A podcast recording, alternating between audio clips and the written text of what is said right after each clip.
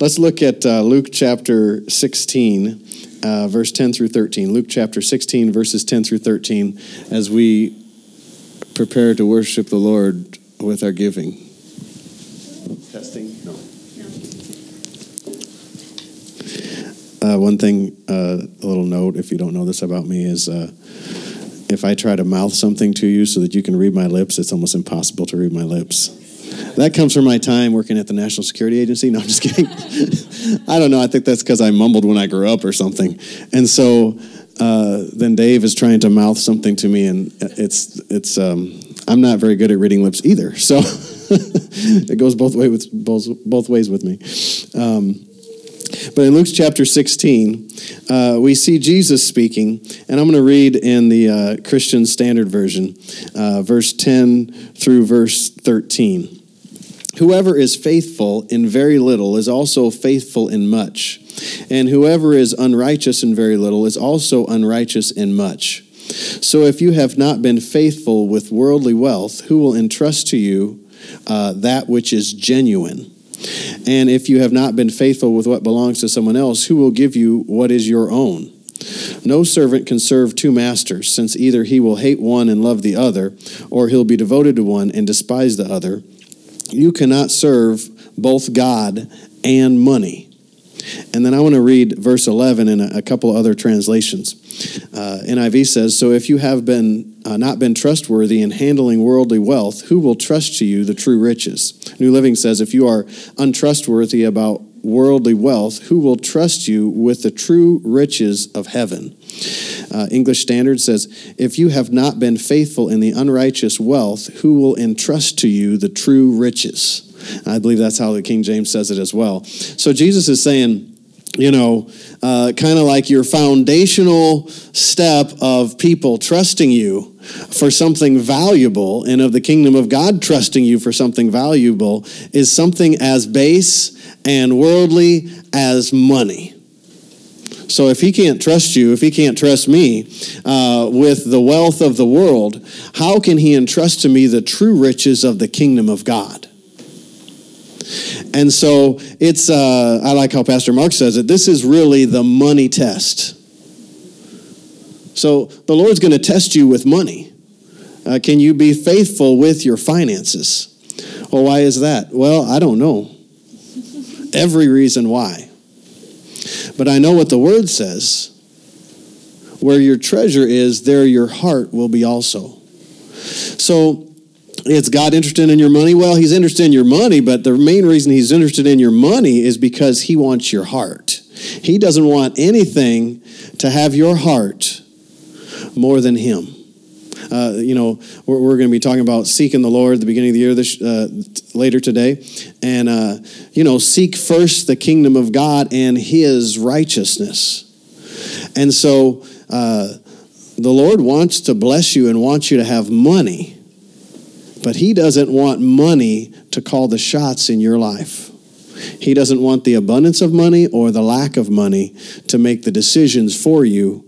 If you're a child of God, He said, as many as are led by the Spirit of God, these are the children of God. Romans chapter 8. And so he wants you to be led by his spirit.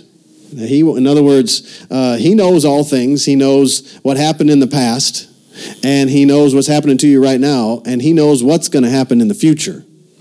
And he wants you and me to allow his voice to have the highest place in our life. Why? Because not because he's trying to get something from us, he's trying to get something to us. Uh, Philippians chapter 4, talking about giving, says that fruit may abound to your account. Paul didn't say, I want you to give so fruit abounds to my account. He said, I want fruit to abound in your account. So uh, if we give as the Lord directs us over in uh, Corinthians, you know, you don't, you don't have to, you should never come to a meeting and be really concerned that I'm going to have to give more than I want to give. Because if you're doing that, that's unbiblical. Because the Word of God says, Let each one give as he purposes in his heart, not grudgingly or of necessity, because God loves a cheerful giver. But if you go right on there in 2 Corinthians chapter 8 and chapter 9, he says, If you sow just a little bit, you're going to reap just a little bit. If you sow a whole lot, you're going to reap a whole lot. So he's saying, But in the context of that, right before he talks about sowing a little bit, reaping a little bit, sowing a lot, reaping a lot, right before that, he says, Let each one give as they purpose in their heart because I don't want you giving of grudgingly or of necessity. In other words, uh, if you don't understand this plan, if you don't understand how God has set it up, well, then you're going to probably um, withhold, one translation says, more than what is proper. What does that mean? Well, that means that the Lord, uh, uh, can I say this? He is not an idiot. like you think you're smarter than the Lord, you're not smarter than the Lord.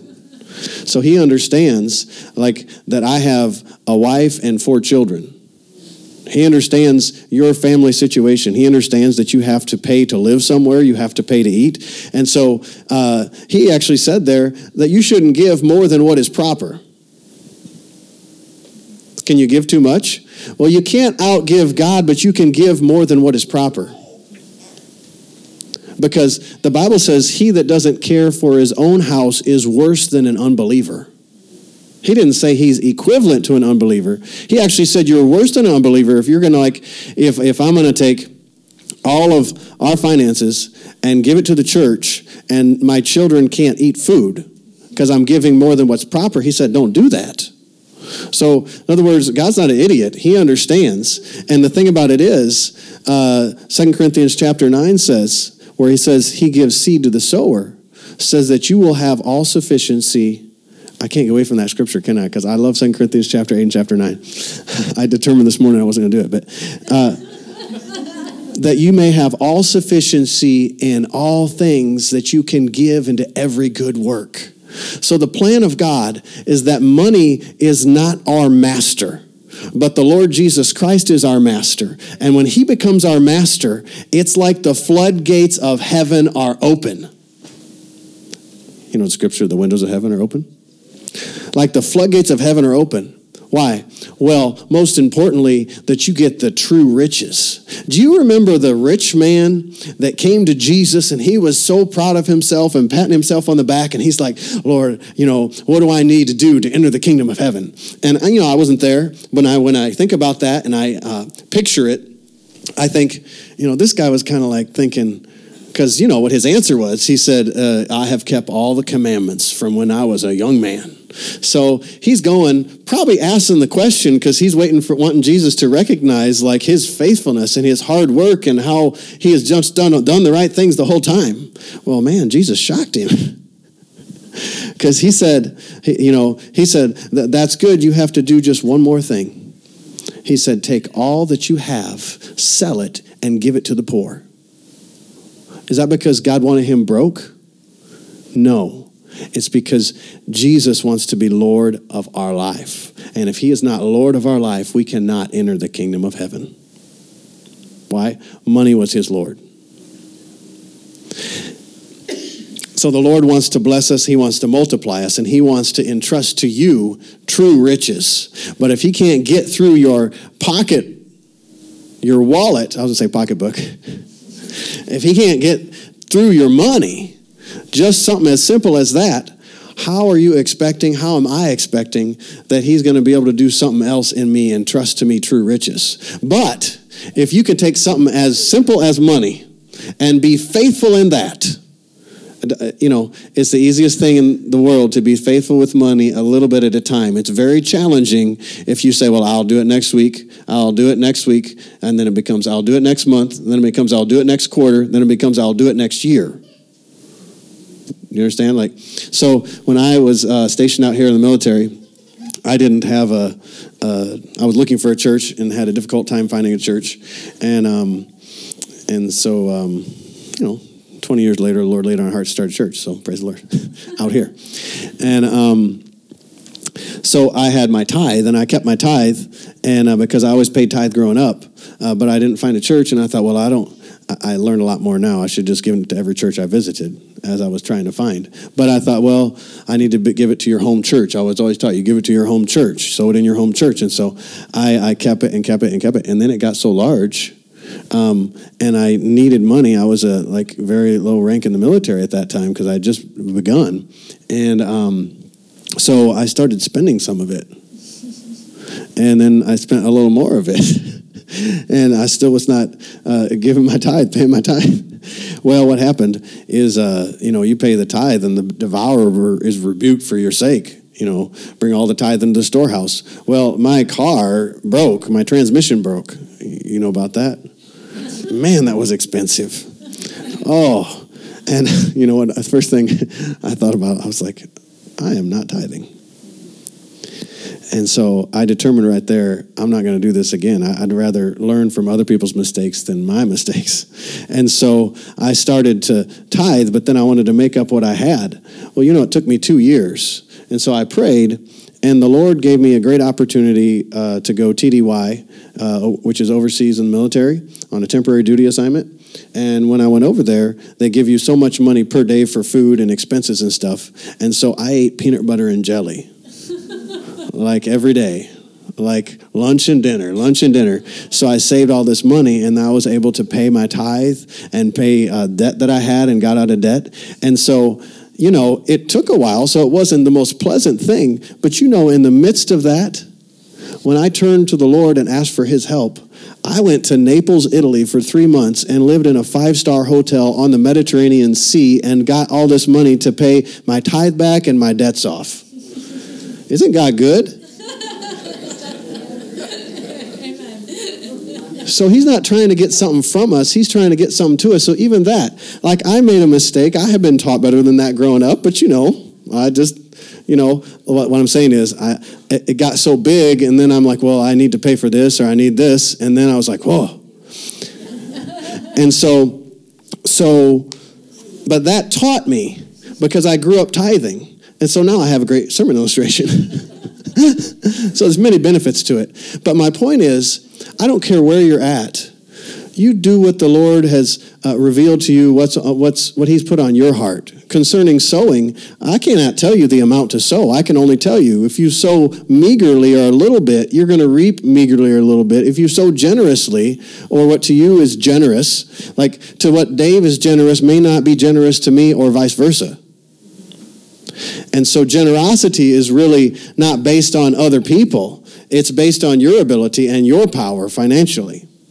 Because somebody could give $10,000 today, and you, you giving $20 would be more significant and more generous, depending on your income. So we're not talking amounts. Tithe is 10%. So that there, there you're talking a percent. You're not even talking an amount, you're talking a percent. But the point is, the Lord wants to get through to you true riches. And even if you like stumble a little bit along the way, if you turn to Him at any point, yeah, He will bless your socks off. Uh, he'll help you. And like I said, it wasn't immediate for me. But man, that ship started turning. And, you know, I tried to fix it my own self. So I went and I thought, you know, I'd never been turned down for a job. It's the first time I was ever turned down for a job. I was in Augusta, Georgia by that time. And uh, I went and they had some like data processing for insurance or something. And uh, the guy said uh, he was a former Army guy and I was in the Air Force, which is almost like being in the military. And so I say it before somebody else says it. And so, so he's like, well, you're just going to get deployed. I said, I'm not going to get deployed. And um, and so uh, he wouldn't give me the job, and I, I, would, I I think that was the first job I was ever turned down for, and I was kind of like what, and um, so I think I worked also part time at a hotel, and then I called up one of my old uh, bosses from up here in Maryland, and I remembered we had these TDY assignments, and I said, "Hey, um, do you have anything available to go to Naples?" And she said, "Actually, we do. We'd love it if you could do that." And so, anyhow, I had favor with my supervisor and, and um, asked, and then uh, they sent me over and you know was very blessed in doing that and so the lord will bring you out the lord has uh, more um, ways of blessing you then you can figure out ways to like stop his blessing but if we get in line with his word he will bless us the lord said to brother Hagin one time he said i'll bless my children as much as i can What does that mean? That means that a lot of times we are the ones that stop the blessing, not the Lord.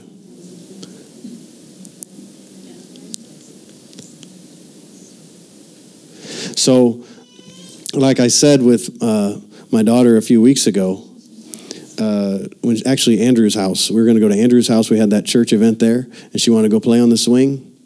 And um, she, you know, we pray for her and all the kids. They have a, a, injury or sickness in their body, and most of the time, their their body starts amending very quickly.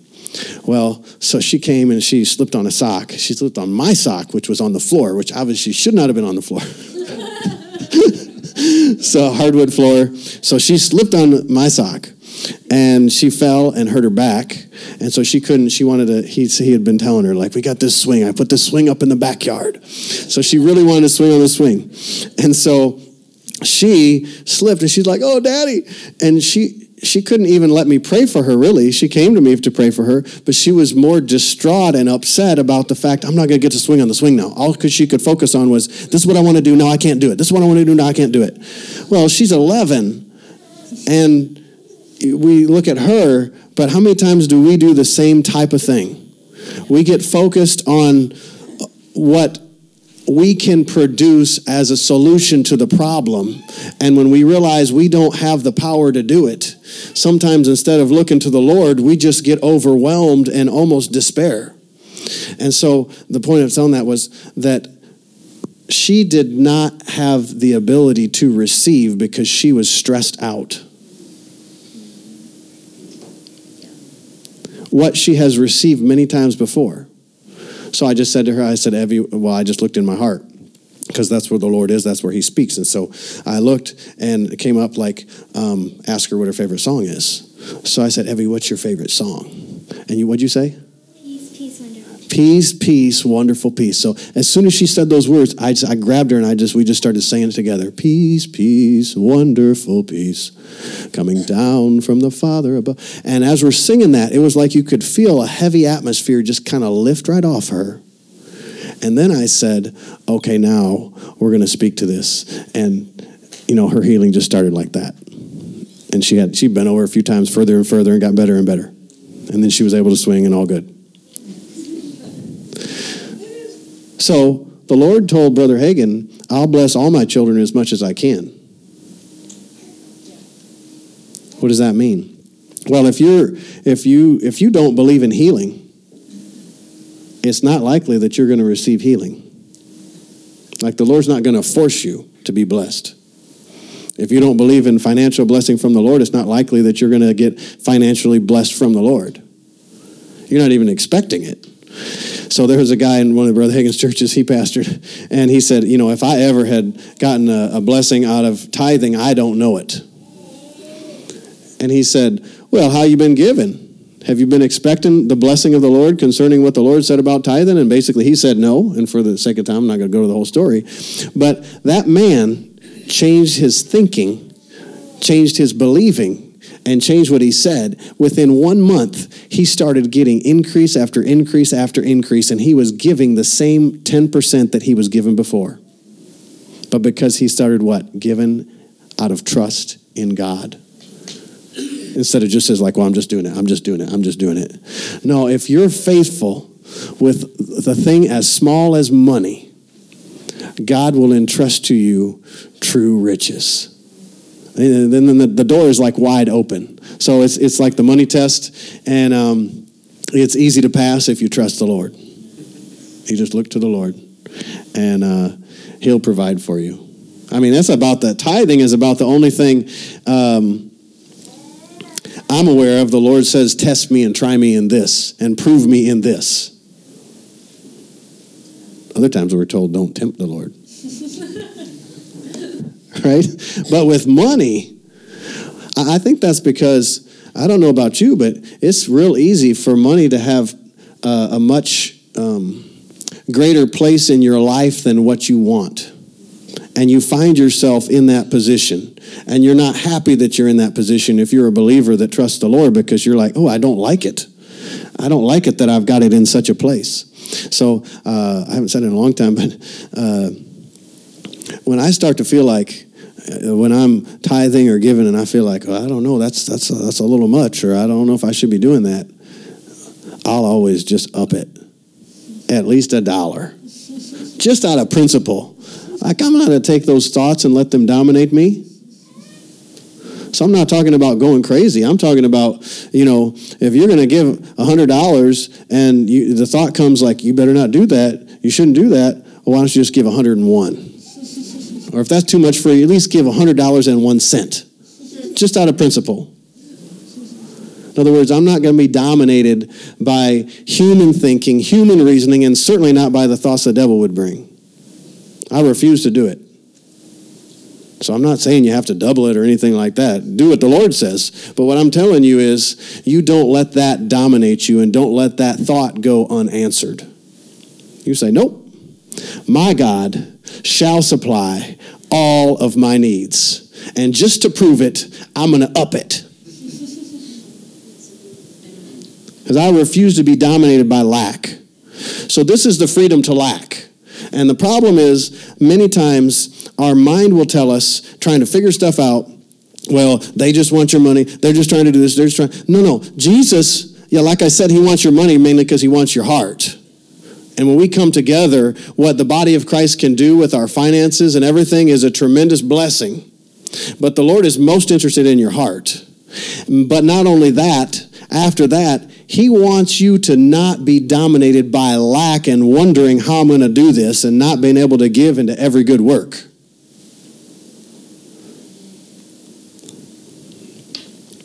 I mean, I don't know. I know uh, we have a lot of people from Charis here. And so I know Rhema better than Charis because I went to Rhema, but I think the schools are pretty similar. So I'm sure that everybody that's from Charis and then the people that are from Rhema and the people that are not, we must know like some missionaries that are just starting out that need some seed sown into their life. And you may like be like, okay, I can sow like a hundred dollars uh, this first year for you.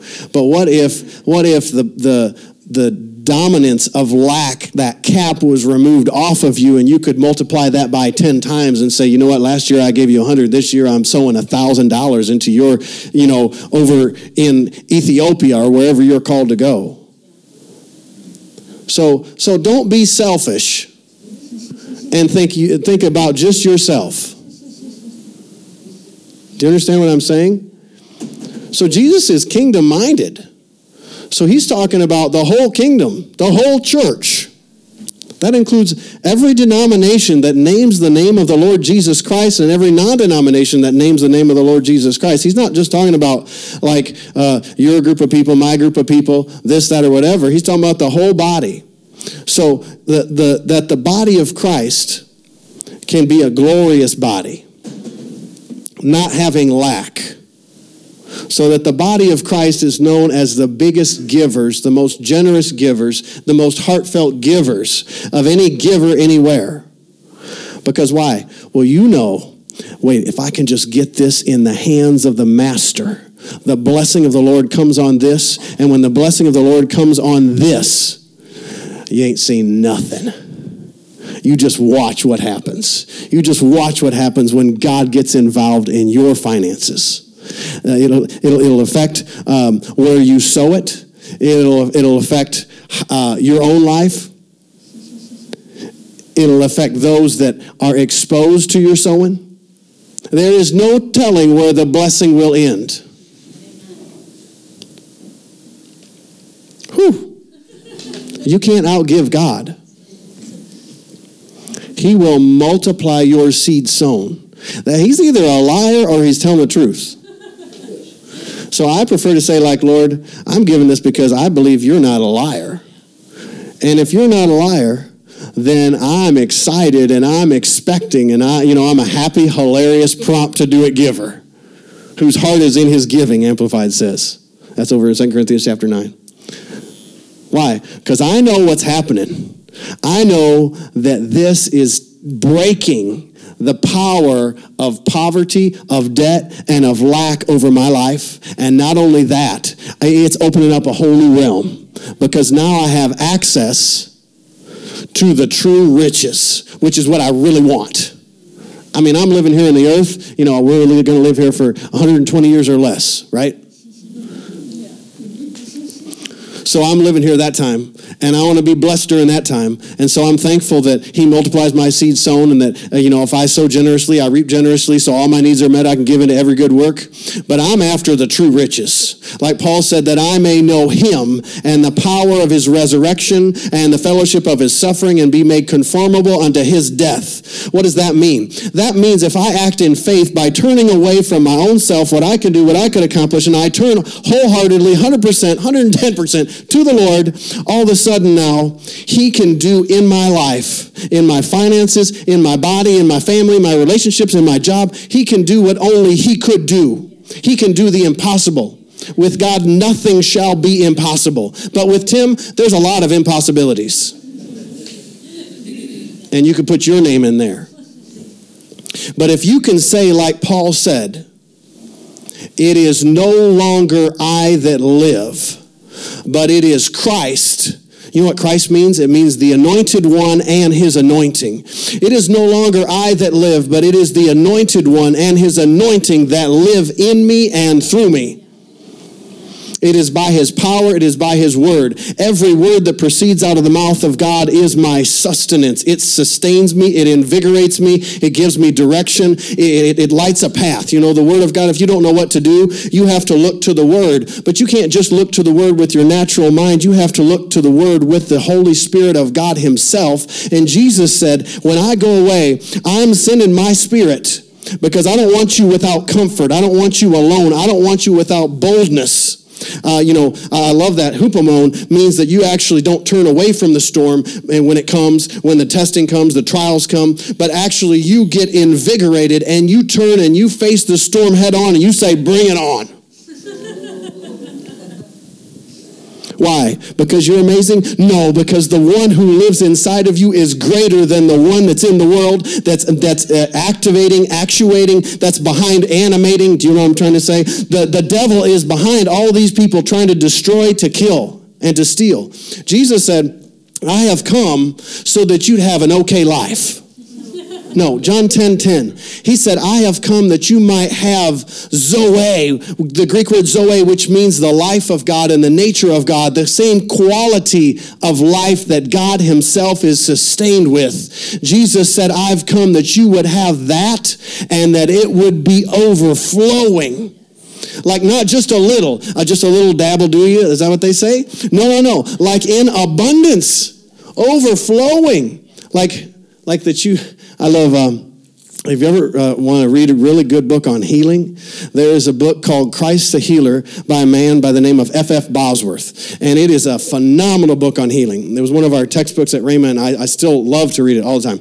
Anyhow, F.F. Um, Bosworth and uh, uh, T.L. Osborn uh, I heard T.L. Osborn say this because we were uh, in some of his meetings and stuff, and uh, he was a world evangelist, mightily used of God, just just amazing, and um, you know, oh praise the Lord.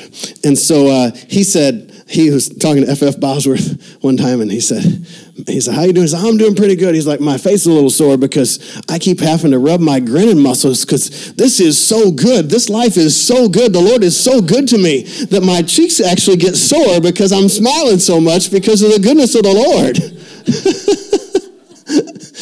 That's how we're all supposed to live. That's the kind of life he wants us to live. Do you know, like I say, I say the spirit of faith, you know, Pastor Mark has, I think, the best. He's like, the spirit of faith will make a tadpole slap a whale.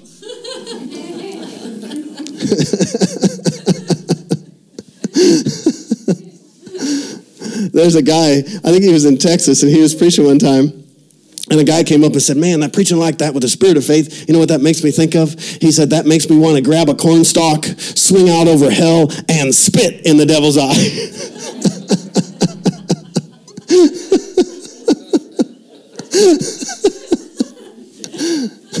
well, that's called the spirit of faith. And Jesus said, We have that, uh, Paul said that we have that same spirit of faith. The same spirit of faith that David had when he ran at the giant. And the giant's like talking smack to him. And he said, Oh, no, no, no, no. He said, How dare you defy the God, my God? And he, he said, This day, I'm not going to kill you, I'm going to cut your head off. Is that? What causes someone to do that to a giant that's like way bigger than them, that has defeated everyone around them, that every other input that they have actually says, and me probably even friends, I know his brothers, what are you doing here? Yeah. You can't do anything. Well, we learn in the New Testament, don't you dare judge someone after the flesh. We judge Jesus this way. Remember they said that? But we don't look at him that way anymore. We look at him after the spirit. So they looked at this uh, young man, David, after the flesh.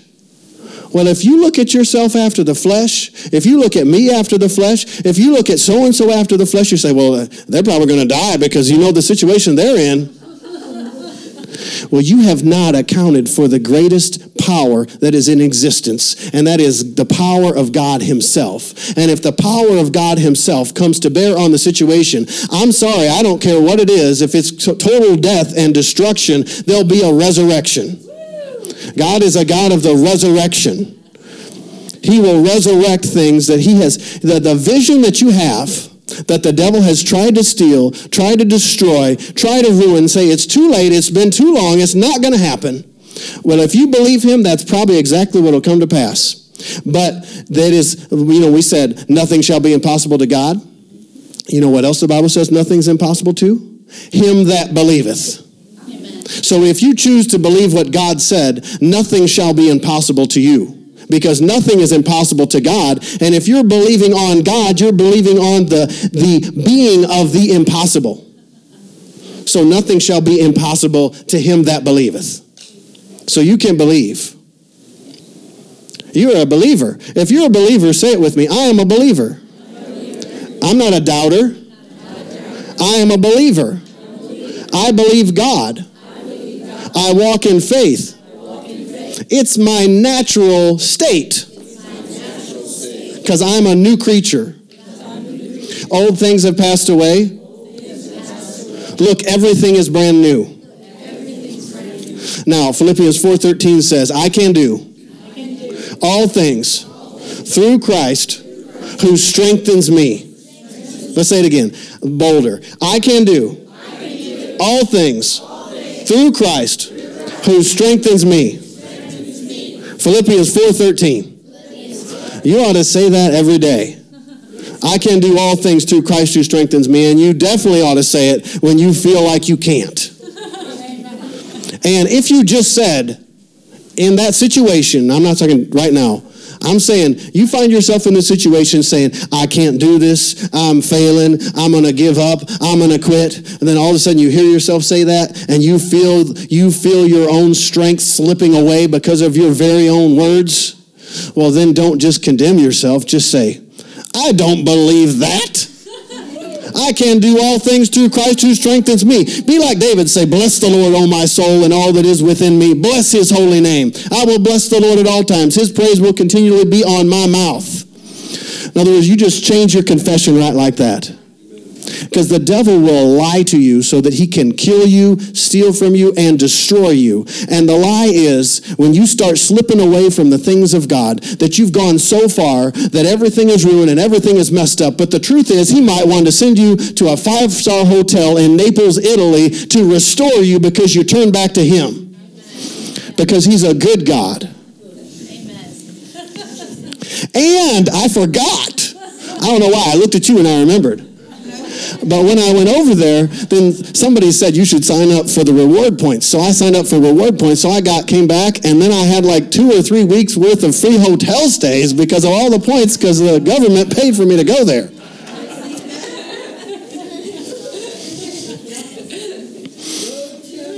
So you can't you can't outgive the Lord.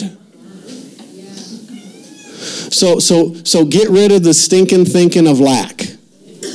So if when someone ministers on this, well, there's an anointing right here, especially to minister to it now, and the anointing will remove the burden and destroy the yoke. So you may feel different about it now than what you do when you get out from under the anointing. So if you're out from under the anointing, or when someone starts to minister on it and you have a little bit of a, wall up, I just encourage you to do this. How about you take your Bible and you look up the scriptures concerning giving and you see what God said about it. Forget what I said about it. Forget what your school said about it. Forget what Sunday school said about it. Find out for yourself what it says. And then you act on that. Why? Well, what you'll do as you grow in these things, well, in anything of any of the things of God, no matter what area. Do you know you can have faith in one area and not in another? Why? Well, because you have looked to the Lord in that area and He has spoken to you in that area, and that's how faith comes. So you can have some people, like there's a lady, amazing. One of my was one of one of the most puzzling stories when I first heard Brother Hagin tell it. There was a lady in one of his churches, and she was in a wheelchair. And you know, they would pray for her. Uh, cold season come, flu season come, whatever, and they'd pray for her. You know what? She would be like dripping out her nose, and they'd pray for her, and all of that mucus would be gone instantly. Well, she her legs didn't work, so she was in a wheelchair. So the Lord put on their heart. Actually, he saw uh, a little vision from the Lord of him and some ladies of the church going to pray for this lady at her house, and he saw himself say, "Now, my sister, arise and walk in the name of Jesus." And so he thought, well, let's just go do it. He didn't tell any of the ladies. So they went over and started praying. And he knew she was going to get up. That was the end of the vision. You know what happened? They were in her bedroom praying. She's in the chair. And she levitates out of the chair, one foot up and one foot out. She's hanging in midair while they're praying. And she looks left, left, and right. And all of a sudden, she looks back at her chair she grabs the chair and she pulls it up to her butt. The power of God ceased and she fell in the chair. He said, You don't have an ounce of faith, do you? And you know how he meant that, we'll talk about later. But um, she said, No, I don't mind telling you, I'm going to go to my grave in this chair. Why? Well, she had faith. She, what she didn't know is she could have actually used the faith that she had for healing of, uh, like, uh, what are those called? Viruses and just said, well, if the Lord will do that there, that's part of healing. This is part of healing. And she could have just instantly done that. But what happens is we make a decision. In other words, God is not going to overpower my will or your will. So if you come and you decide, I'm not going to listen to anything about giving financially, or I'm not going to listen to anything about healing, or some people, they're not filled with the Holy Spirit and speaking in other tongues, I'm not going to listen to anything about tongues. Well, the Lord's not going to force you. You have to open your heart to what He says. That's why I say, you look in your Bible with your heart open to the Lord and find out what He says to you. Because God is not unjust. He is not going to ask you or require you to do something that He hasn't told you to do. Why? Because when he tells you to do it, you have his word. And if you have his word, you can grab a cornstalk, swing out over hell, and spit in the devil's eye. Do you understand? Like it's more solid. They call walking by faith, they call it stepping out over the aching void of nothingness with nothing under your feet except for the Word of God. But the Word of God is more powerful than if that step were to continue going. It's more real. The things that are seen were actually made by the things that are not seen. So the seen world is actually subject to the unseen world. And so God actually is, he has created with his words. Oh, is that here? I was going to look it up during worship, but so I was studying it the other day and oh, see if it's there.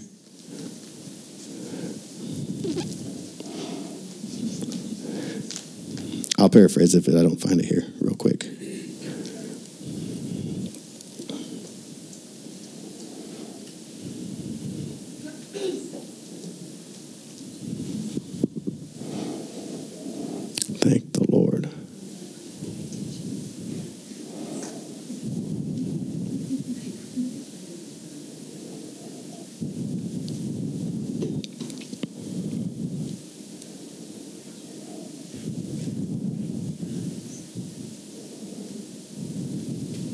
I'm in the right book?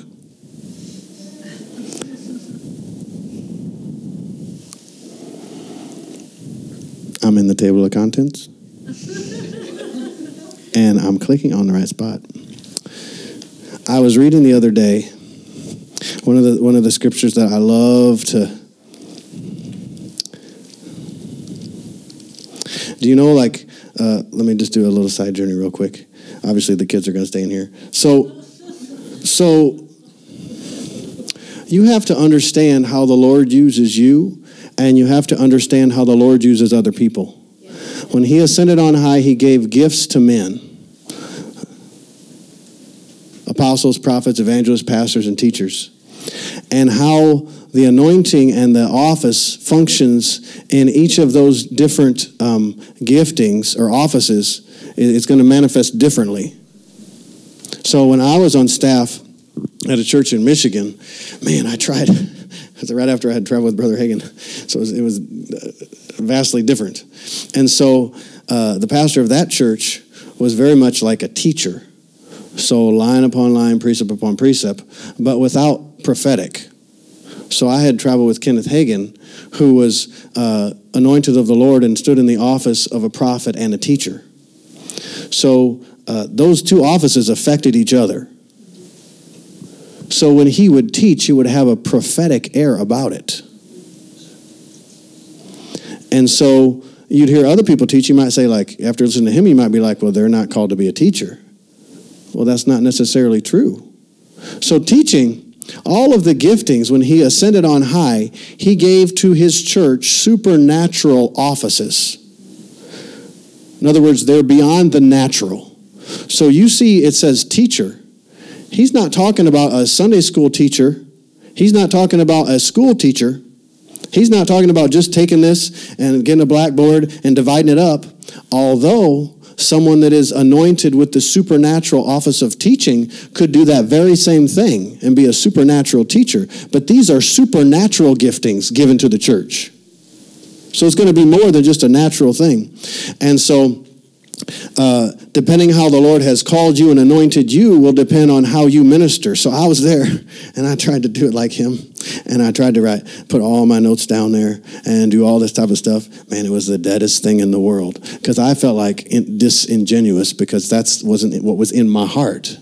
And so um, I could do all that and write it all out and do all that. Most of the time, if you look at my notes, I've just got like a, a skeleton outline, if that. I have like a few scriptures and I know exactly in my heart where I'm going. But when I would do that, and I tried that for like two or three years, man, it was the hardest thing in the world to minister. But then I, I, I the Lord dealt with me, and He's like, you know, how about you minister how I've anointed you to minister? I said, okay. And do you know what? It takes, a, I, for me, it takes a lot more effort to minister this way than the other way. Because you can't really not be prayed up. You can't really not be studied up. Yeah. I can't just I don't just like pull out an old sermon and be like, I don't really have old sermons, but I've never preached the same sermon twice. well, what happens? Well, I got, you know, the Lord kind of had that witness in my spirit, and then I started reading after people like Charles Finney. Have you ever read about him? Great revivalist, and he said, I would get up and he said, whole platoons of thoughts would flood my mind and scriptures would come and I would begin to speak. And he said, for the first, I think he said, nine to 13 years, if I ever did uh, take a note before I preached, I don't know it. He said, I would write outlines after I preached, not before. And then he said something that really blessed me. He said, Let no minister say that I alone am the one that can do this. This is available to all ministers if they but seek God. So, what I'm trying to say is, um, you have to allow the Lord to use you the way He has anointed you. And so that's what I'm doing.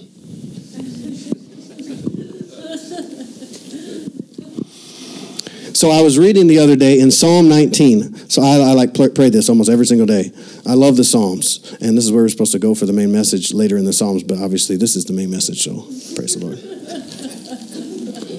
I hey, I am not running things here. I am just here to serve. So if you don't like it, talk to the Lord. okay, I'll fix that up. Do you know what? All of the offices and all of the gifts of the Holy Spirit are perfect from God, but they're imperfect in their manifestation because they're manifested through imperfect vessels. Do you understand that? So God gave perfect gifts to the church. And the Holy Ghost is perfect. But the second the Holy Ghost gets off on you or gets off on me, now he's dealing with imperfection.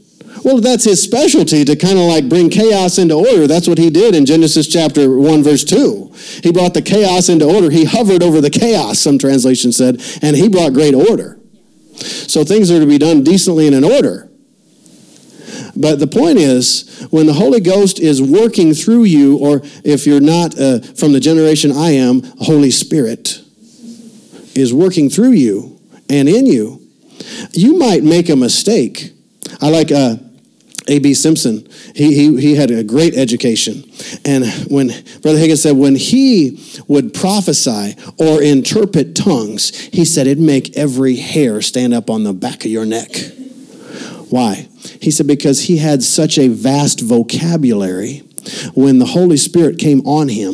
He could express the utterances that came from God in such vivid word pictures that you could just like see it because he had so much to draw from.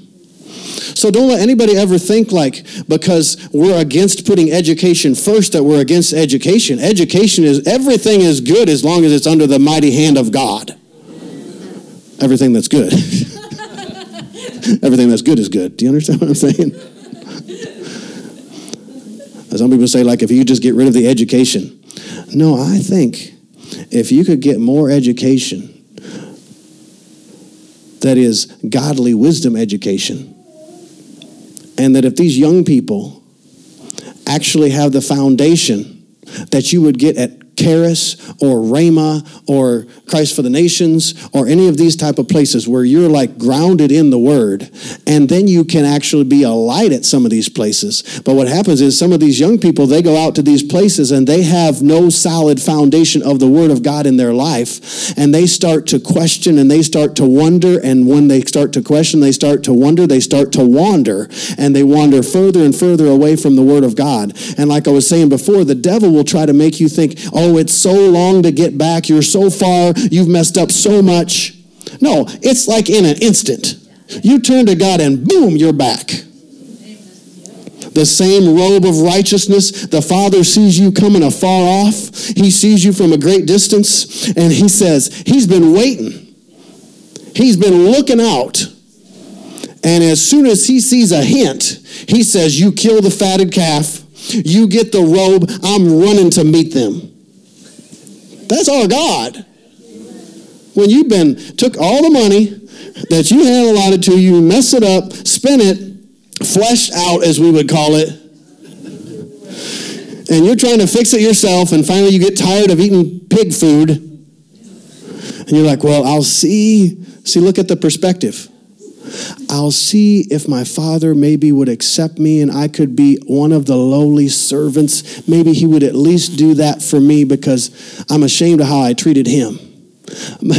Jesus said this is an example of the Father, right? Our Heavenly Father. But no, so the Lord is looking for us. And if we will just let Him, He wants to lavish on us love and blessing and fellowship and mercy more than what you can take away, more than what you could carry. Great abundance. Whew. The Lord is good. So I was reading over in Psalm chapter 19. And I started reading the heaven. I was, I was uh, praying it. I think the heavens declare the glory of the Lord, and the firmament shows His handiwork. Verse one, verse two. Day unto day utters speech, and night unto night shows knowledge. Uh, there is no speech or language where their voice is not heard. And I saw that word speech and I thought, it just, my attention was drawn to the word speech. And I thought, what is the, is how the Lord works with me a lot of times. What, what does that actually mean? Like in the Hebrew, what does this speech mean? Speech? Like how, how, what does that mean? Anyhow, so this is what I found as part of it. I don't have time to go into all of it. But it says, it is the creative word it is uh, the word amar, and it manifests itself in the creative word of God. In the account of creation, creation is depicted as a word or speech event. Each individual creative act begins with these Hebrew words that I can't pronounce. And God said, after which stands a jussive, meaning, in other words, what he's going to say, I'll just keep reading it. As, uh, as far as form is concerned, the event here is a command, and it is followed by a statement to the effect that what God had commanded to come to pass. The creative will of God is capable of being spoken. The creative word does what it says. That references are made in the course of the larger account of the creative act to differentiated create, uh, creative acts of God. If you don't understand this, I'll paraphrase just a second. Word account and deed account is worthy of note and often discussed. In, in the opinion, the statement that the creative act was accomplished, the deed account, can be understood only as an explanation of the divine word, word which had been uttered. In other words, what he's trying to say is God spoke these words, and these words themselves what you saw after those words were spoken are still those same words in physical, natural form. So, so you know, in Romans, it also says here it says like everyone can know how good God is and how amazing God is if you just look at creation. Day unto day utters speech. In other words, uh, just the sun rising is actually declaring God. Why? Because God spoke about the sun and it was. And so that sun is actually the words of God. They actually did a study. We're teaching the kids at school right now. They homeschool. We're teaching about atoms and stuff like that. But we tell them a little bit more than what the homeschool says. That they have actually found that the smallest particle, smaller than an electron, neutron, photon, whatever those things are, this, the smallest particle that makes up all matter is actually a quark and a quark is made of a sound wave. So science is actually coming to find out that the Bible's true. They won't say that. But all matter is actually made of sound waves. It's almost like when God said, and it was, those sound waves created. It is. And so uh, when you look at creation and you realize you're seeing God's words, Well, what happened? Well, there was a fall. So some of what you see of God's words have been corrupted by the fall because God owned the world and he delegated his authority to man and man then sold out to the devil and the devil got an influence on the creation of God. But you cannot. Over in Romans it says, for since the creation of the world, God's invisible qualities, his divine nature have been clearly seen, being understood through, through what is what, what has been made that, so that men are without excuse. What is that? Well, that is God spoke, and you cannot look and see the intricacies of the Creator and not know that there is a God that has created all of that. So that men are what? Without excuse. But over in Romans, how, how do people deny that? It says, because they refused to acknowledge God and their foolish minds were darkened. So if you, you acknowledge the Lord in all of your ways, and what happens? He will direct your path. So what happens if you don't acknowledge the Lord? Well, let's just not go there. He's not directing your path. Who's directing it then? Probably you are. Well, not really.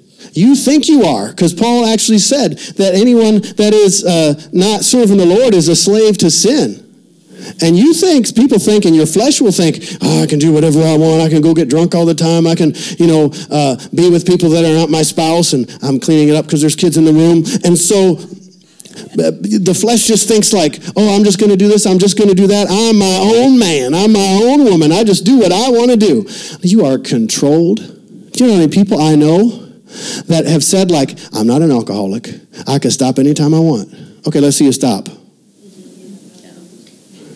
they find out real quick, ooh, I thought I had more power in this than what I did. Yeah, because the devil is subtle. He masquerades like an angel of light. This is good for you. You just need to relax and take the, what do they call it? Take the edge off. You know what? The Word of God actually answers that in Ephesians chapter 5, verse 18. Be not drunk with wine, for that is excess, but be filled with the Spirit. Why? Well, because you're not meant to go through life sober because you get a little overwhelmed. You have to be full of God, full of the Holy Spirit. And that is not a one time experience, there's an initial evidence, but that is a lifestyle.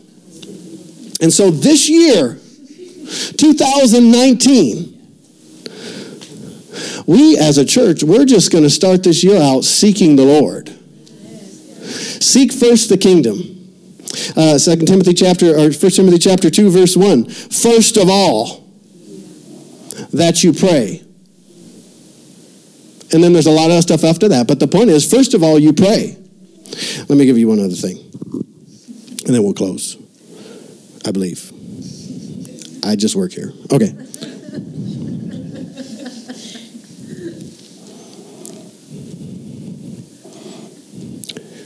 See, uh, when the Lord leads you a different direction, for me, what I'm always look, looking is, I'm, well, anyhow, I'm always looking on the inside, but I'm looking to say, like, all right, is anything that I spent my week and longer than a week most of the time uh, meditating on, praying about, is anything going to be used today?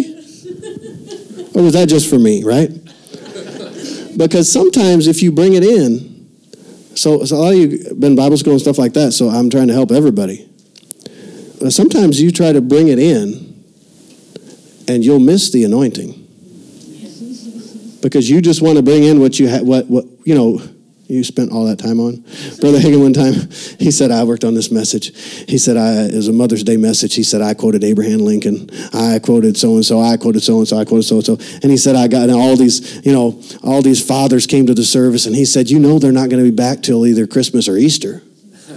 And he said, you know, all these people are there because it's Mother's Day, they're there. And, you know, the Lord laid on it. He said, you know, I want you to lay hands on people for healing. And he said, I'm thinking, like, I can't do that. Everything's going mother.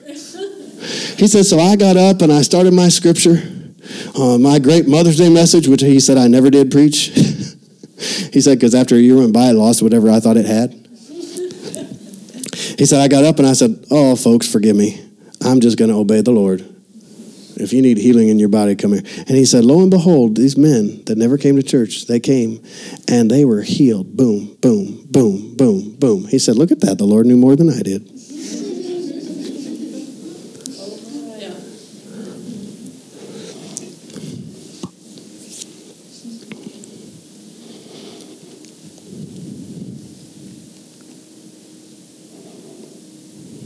So Second Corinthians, oh, praise the Lord. Okay, this was supposed to be in this message. Because I was studying, I thought, Lord, why am I doing a giving scripture in the middle of the message? I'm not talking about giving, but it was the scripture you put on my heart. Second Corinthians chapter 8, verse 5. See, you just found out the same time I did. Okay.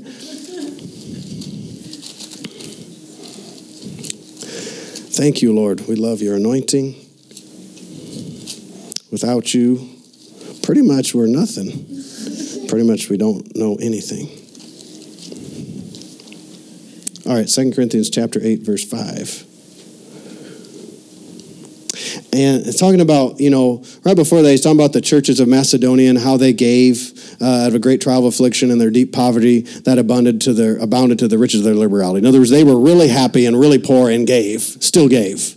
And then the Lord turned them around. You see chapter 9, like they, then they gave out of, in chapter 8, they give out of their lack. In chapter 9, they give out of their abundance. Okay?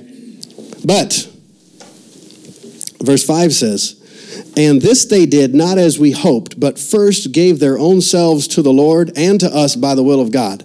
Now I want to read that in NIV and CEV. And they exceeded our expectations. They gave themselves first of all to the Lord, and then by the will of God also to us. And then CEV.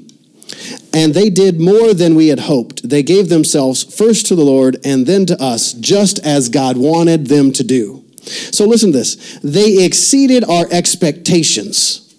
How did they exceed their expectations? I want you to think about this in the context of 2019. How can 2019 exceed your expectations? How can, okay, forget about money for a second, although, you know, what I'm saying is like whether your treasure is, your heart is also. So you just assume, okay, I'm doing that.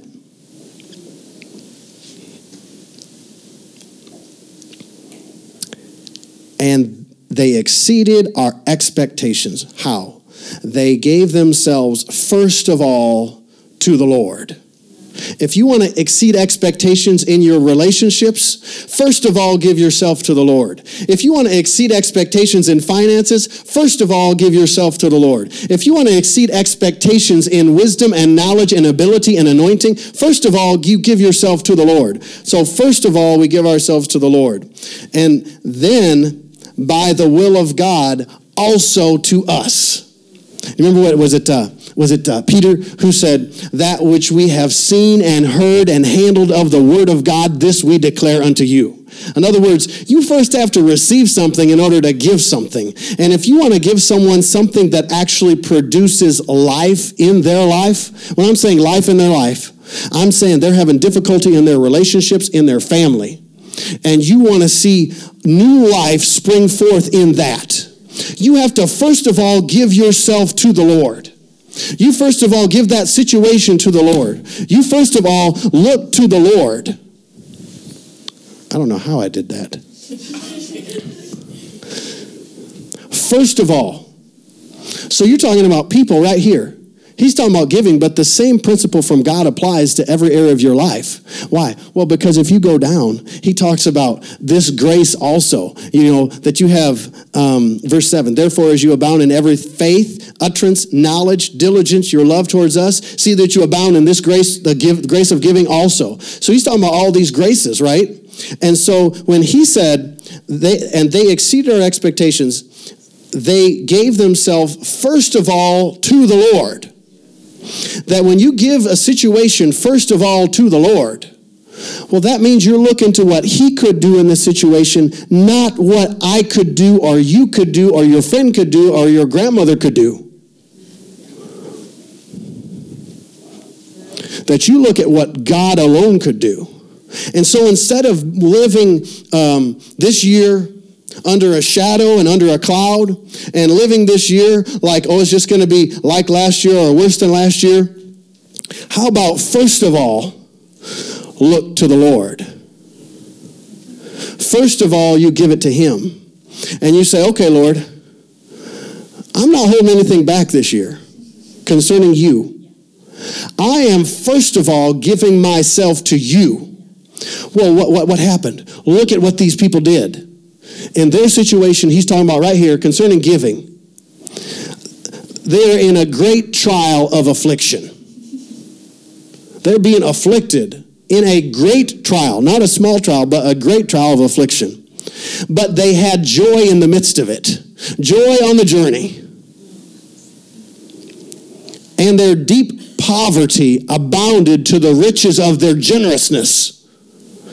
So look at Jesus is talking about if I can't even trust you with financial things, how can I trust you the true riches? But if you get a handle on financial things, like the Macedonian church has got a handle on financial things, and he didn't say you have to be wealthy to get a handle on financial things. He said these people had great trial of affliction and deep poverty, but they were full of joy in the midst of it. And because of that, the grace of God abounded toward them in the midst of their situation. I showed up in their life, he's saying.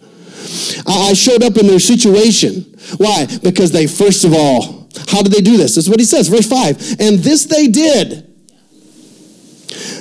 And they exceeded our expectations. They, first of all, gave themselves to the Lord and then to us. Whew, that's good news. So, whatever your situation, whatever my situation, if we will just, first of all, Lord, I'm giving this to you. Like Jesus said, you know, talking about stressing out, having anxiety, having troubles, Matthew 6 33, seek first the kingdom of God and his righteousness. Am I keeping you awake? Praise the Lord. It's really the Spirit of the Lord, because I didn't have this written down. He said, Seek first the kingdom of God and his righteousness, his way of making mankind right and favored with himself. That you can't actually create your own favor with God. Your favor that you could do by your works is called self righteousness, and nobody likes somebody that's self righteous. We like people that are Jesus righteous and God righteous, that we are the righteousness of God in Christ, in the anointed one and his anointing. He has made us His very favored ones. That you're a child of God. That Jesus doesn't have more favor with the Father than you have with the Father. That the rapport, the relationship, the way that God looks at Jesus, if you live in Christ, is how He looks at you. So He's not accounting up and holding against you your trespasses. He's not like, oh, uh, Brittany did this, Brittany did that, and look what she did. No, he, he, he looks at Brittany and he looks at her record and he keeps better records than anybody. But when she comes under the blood, he said, Jesus did that. Jesus did that. Jesus did that. And he does the same thing for you and the same thing for me. Whew. In Christ, we are the righteousness of God. You know, uh, Amplified, actually, I think it's Amplified, says, in union with Christ. How can two walk together unless they're in union or in agreement? Right? So if you are in union, well, you could be actually literally, if we could peel back your body, you're a three part being, and we could see your spirit. If you're born again, we would actually see that you're in union with God. But a lot of times we just let that union be on the wayside because we don't believe enough to, for it to cause our actions to change. Yeah, I'm born again. I'm just a bad person because I keep doing this, I keep doing that. Well, your thinking is messing you up and it is dominating you. And that's why James said that you be saved by the uh, word of God. He didn't mean saved like salvation. He said your mind, like you look over in Romans, that you be transformed by the renewing of your mind. But James talks about the saving of your soul. People get that confused. Your soul is your mind, your will, and your emotions. Your soul is not your spirit. And so, in other words, your mind has to be changed so that your mind actually will give in to the Word of God. And it'll be dominated by the Word of God so that ultimately what happens is you have been created to think the very thoughts of God.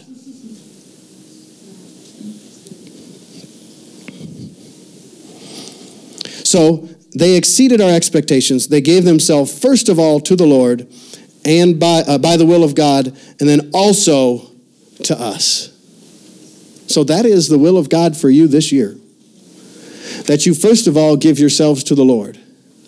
And so, what I'd like us to do as a church, uh, the rest of this month, uh, I like to start the, the first Sunday because if you do this before, um, what do you call it? New Year's Eve and New Year's Day, then people there with family and all this type of stuff. Um, first of all, this year, this month, I'd like it to be a time where we just take extra time to seek the Lord and give Him place. So, if the Lord puts on your heart uh, to fast, you can fast. If the Lord puts, but but fasting doesn't change you. It cha- it doesn't change the Lord. It changes you. But what's on my heart is that it's a time where we're taking some extra time to seek the Lord. So that might involve, uh, if you want to call it fasting, you can call it fasting, but you could fast uh, some normal thing that you would do. If you like to take account of the news, then either cut it out or do it by 50%. The news is a great thing to cut out for a period of time because it can really influence you. Uh, if it's meals, you know, some people, I won't point at my wife or anything. some people, food is like got a great place, right? So, this is my heart as your pastor is that you just take some extra time. So, if you take a 30 minute lunch or an hour lunch, you could take, if you take an hour, you could take 50 minutes and eat in 50 minutes and seek the Lord for 10, either through feeding on the word or through praying. And if you if it's on your heart to actually fast, uh, in other words, to not eat, just to drink the water, the Lord puts it on your heart. That's great too. But as your pastor, what I would like is that whatever you're doing, that you are seeking the Lord. In other words, what I'm trying to say is if your body flips out too much and you're trying not to eat and you can't even receive from the Word, uh, I want us to seek the Lord first through the Word and through prayer. So eat something, just eat faster, and then seek the Lord. Uh, because, uh, and then the, the, the two main scriptures that I love us to be praying together is the Ephesians chapter 1 prayer and the Ephesians chapter 3 prayer because those prayers are life changing. And if you get like a spirit of wisdom and revelation in the knowledge of God operating, it will affect your business. It will affect your husband, your wife, your children, your friends, your coworkers. So people ask me, especially when I was first starting the church, how can we pray for you? And I said, I'd like you to pray the Ephesians 1 and 3 prayer. And sometimes people would be like, uh, is there something else more specific? And I said, if I have that operating, what else do I need? because I have a spirit of wisdom and revelation and the knowledge of Him. As a minister of the gospel, I love if you pray that prayer for me. Because I don't know your situation, but if God's word is anointed and comes through my lips, it'll penetrate your situation. And if you act on it, life will spring forth. And I'll finish with this. So, uh, praying those type of prayers, you know, you kind of get like a lot of light. And when you, you live in the atmosphere of the Lord, I live in the atmosphere of the Lord. And so, you know, uh, hopefully this won't embarrass I won't say names. So, somebody in the church, uh, well, I pray for everybody in the church. But especially if when I'm praying, you come up before me, I go after it. I yield to the anointing and I just go. And So, like this week, anyhow. So, about six, seven, eight months ago, something like that. Uh, well, you guys all come up because you're pastors, so it comes up. But anyhow, one particular person came up, and so I found myself, and I'm praying, and all of a sudden in my prayer, I started preaching to this person, and I thought this is kind of weird. So I'm just preaching and preaching and preaching, and then next thing I know, um, this person said uh, about a, a, week later, said, uh, "You know, last week I had a dream, and you showed up in the dream." And they told me what I said. And what I said, what they said I said, was like word for word what I was preaching while I was praying to them. And I showed up in their dream. So, what I'm trying to tell you is uh, please don't think like, I'm not amazing. God has this for every believer. Okay? Now, as a pastor, I have a little greater role in people's lives because I'm called to nurture, feed, admonish, all that type of stuff, right? Uh, when I'm your pastor.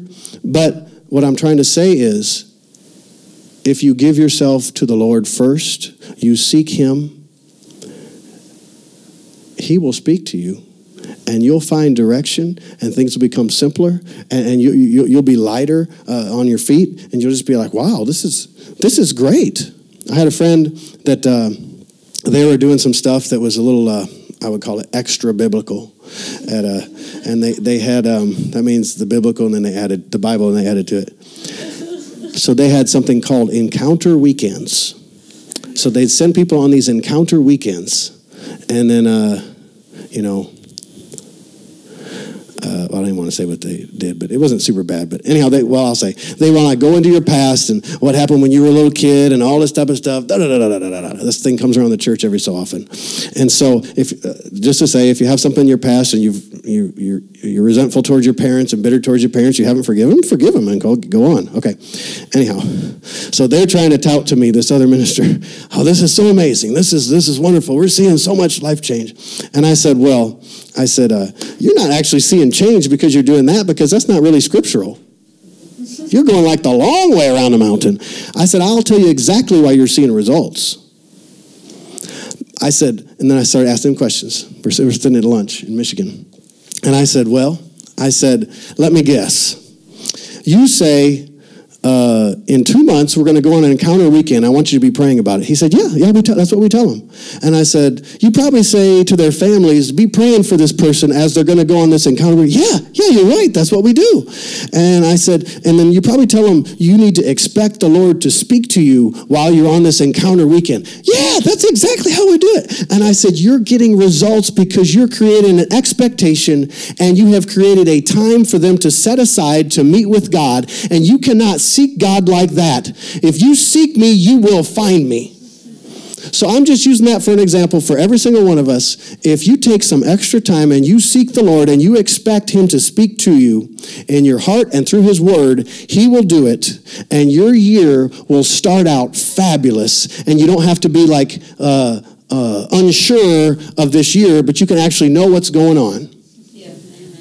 So uh, if you pray the Ephesians prayers, uh, if you don't know what to pray, um, you can pray the Ephesians prayers, and I'd encourage you to pray those uh, at least once, preferably twice a day, um, Monday through Friday for the rest of the year, or the rest of the month, and you look and see what happens.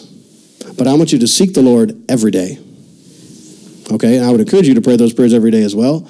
Uh, but I know human flesh, so I don't want the devil to steal something from you because you miss one day and you say, well, the whole thing is off. No, that's what, like the whole day, that's what I'm trying to say. Go to Naples, Italy, and stay in a five star hotel if you mess up, is what I'm trying to say. so that's why I say five days a week, you make sure you pray those Ephesians prayers like twice a day, and that you're seeking the Lord, you're putting Him first, and you just take a, a, a stuff that you could uh, compress or cut out. Uh, you do that so that you give the Lord ample space to be able to speak to your heart. And you watch, and I'd encourage you to keep a little journal so that uh, first week of February we can actually see what the Lord has done in your life. Okay, so this is on my heart. So, and so as you look and as you see and as you look forward to the future, don't look at the future and think it'll be like the past and it's been this way and it's been that way. But as you look forward to the future, look to me and you'll see that there's a great light, even like a shaft of light that connects from heaven to earth and earth to heaven. And there's angels ascending and descending on assignment and from assignment. And you shall find that the things that you've believed me for, that you've been looking for, even for years, shall come to pass and there'll be great glory and they'll be great blessing. So don't be drawn away and enticed by the things of the world which the devil would try to use to draw you away and hold you back and stop my blessing from coming into your life. But if you'll just look to me, yield yourself unto me, then uh, all those things will flee. All those things will run away because in me there is life and joy and strength and health and in me you'll have great victory and in me you'll have no uh, regret and you'll have great joy and great strength and great direction and it'll be like you have been strengthened from the inside, that there is my spirit on the inside of you with your own spirit causing you to rise up in areas where you would have fallen, even in habits that have dominated you for years and years. The chains are broken, they're gone, so rise up. Don't look to the past and don't, don't walk in the old paths of the old way of the natural man, but walk in the old paths of the Holy Ghost, for he is the same. So walk with him and talk with him each and every day, and you'll find he's made a Holy Ghost way for you to live and a Holy Ghost way for you to move and he has actually opened up his very wisdom and revelation and understanding unto you. So as you look from your heart to him, he'll see you through. Hallelujah. Thank you, Lord. Praise the Lord. Glory to God. Glory to God. I think that's it. Let me just check. Praise the Lord.